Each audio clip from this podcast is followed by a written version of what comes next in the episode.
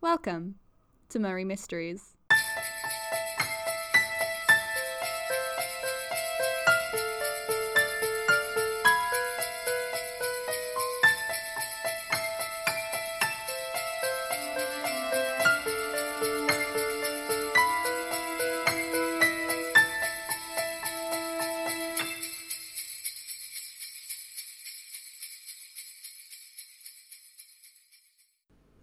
All right, so if we leave next week, we should be there in time for the boat's arrival, which, according to the itinerary, is planned for the 28th.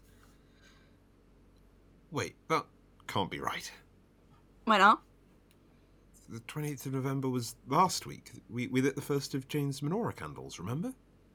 It's scheduled to arrive on the 28th of December, not November. That can't be next week if, if November was last week. Mina, what day is it? Uh, hang on. Oh, uh, it's the 24th of December. What? I guess we got caught up with the whole vampire chasing thing, huh? But but it's Christmas. How did we forget about Christmas? We, we didn't do our annual biscuit decorating competition, or our annual tree decorating, or our annual holiday movie marathon, or, or any of it. And we- Um, and then- look, I'm sure we'll catch up on all of that next year. But what if we're not here next year? This could be the last time. I never got to watch It's a Wonderful Life. I was meant to. It, it- it's such a classic, but but I never did. And now now maybe I never will. Hey, calm down, John. It's okay. We'll figure something out. We always do. We have to save Christmas, Mina. All right then. Let's go save Christmas. Right. These are all the shops we need to hit before closing time today. They've been carefully selected for their likeliness to stock Christmas trees, decorations, and appropriate gifts for each of our friends. According to my calculations, this is the optimal route to minimise travel time between shops. If we split up and tackle it from both ends, we should be able to meet in the middle before closing. Make sure your phone is charged. We'll have to keep in constant communication to avoid duplicate purchases. What- What about queuing times and, and foot traffic? We can't be the only last minute shoppers in town. I've accounted for that in my calculations. Barring any disasters, there shouldn't be more than a 15 minute queuing time and a 5 minute slow walker delay per shop. That's a margin of 20 minutes. It might take longer, but chances are some shops will have shorter queues too. It should even out. Did you get all this? I love you so much. Jonathan, I mean, uh, yes, Mom, uh, on it. good. Let's head out. Good luck, soldier.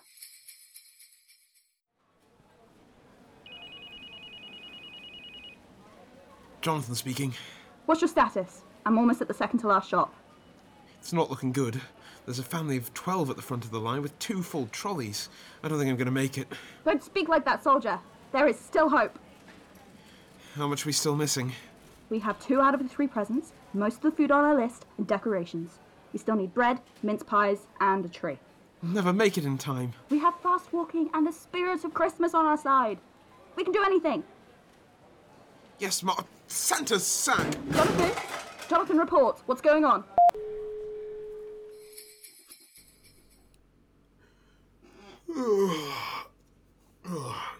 Morning. What's going on? Don't see a cup of coffee attached to your hand. Yes, I'm wondering the same thing. The kitchen, living room, and dining room doors all seem to be locked. Has anyone seen Mina and Jonathan? They're not in their room. Present! No pun intended. Pun absolutely intended. What were you doing in there? Go in and see for yourself. Whoa. That is quite. It's like Rudolph threw up in here. Merry Christmas, everybody. What? It's December? Apparently so. Well, Damn. If you make your way to the tree, you will each find a festive jumper and a box with your name on it. Oh, dibs! Did you miss the part where she said there was one for each of us? This is very thoughtful of you both. Is that a garlic braid on the tree? Ah, yes, well, we thought we'd start some of our own traditions. And uh, the stores are out of garlands. That too. Quincy, can't you wait for one second? It's a hat, Jane. Look, new hat.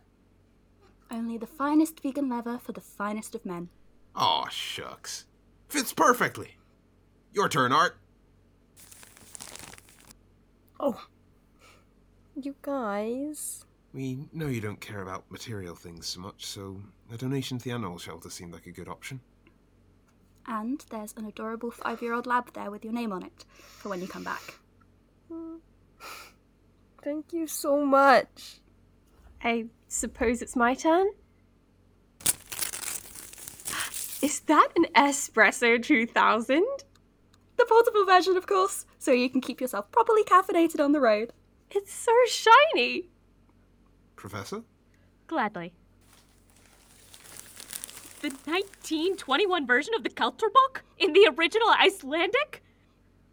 Ahem. Where on earth did you find this on such short notice? You're not the only one who has a way with librarians and booksellers. Color me impressed. This'll make for a wonderful bit of light reading on our trip. Now, if you would all like to don your gay apparel and make your way to the living area, we have prepared a breakfast spread and a film screening. If that's okay with you, of course, Professor. I know there's still work to do before we leave town. I think we might be able to take the day off. Just this once. You heard the boss. To the blankets. Quincy, if you keep all these to yourself, you'll suffocate. Not to mention, it really is quite selfish. Talk to the hand. Oh, wait, you can't, 'cause it's under a blanket. Ha ha! Ignore him, Jane. Have some coffee. Thank you. Ooh, this is good. Right? Murray Mysteries is a Nove storytelling production. This episode was written and produced by May Kulik and featured Drew Victory as Mina Murray, Rebecca Krause as Professor Van Helsing, Tom McGuinness as Quincy Morris and Jonathan Harker, Ari Willis as Art Homewood. Original music by Sophie Kay. If you like our work and would like to support us, you can sign up for our Patreon at patreon.com forward slash no storytelling or follow us on Twitter, Instagram, and Tumblr. Thank you for listening. Deck the trees with braids of garlic. Dracula la la la la la la.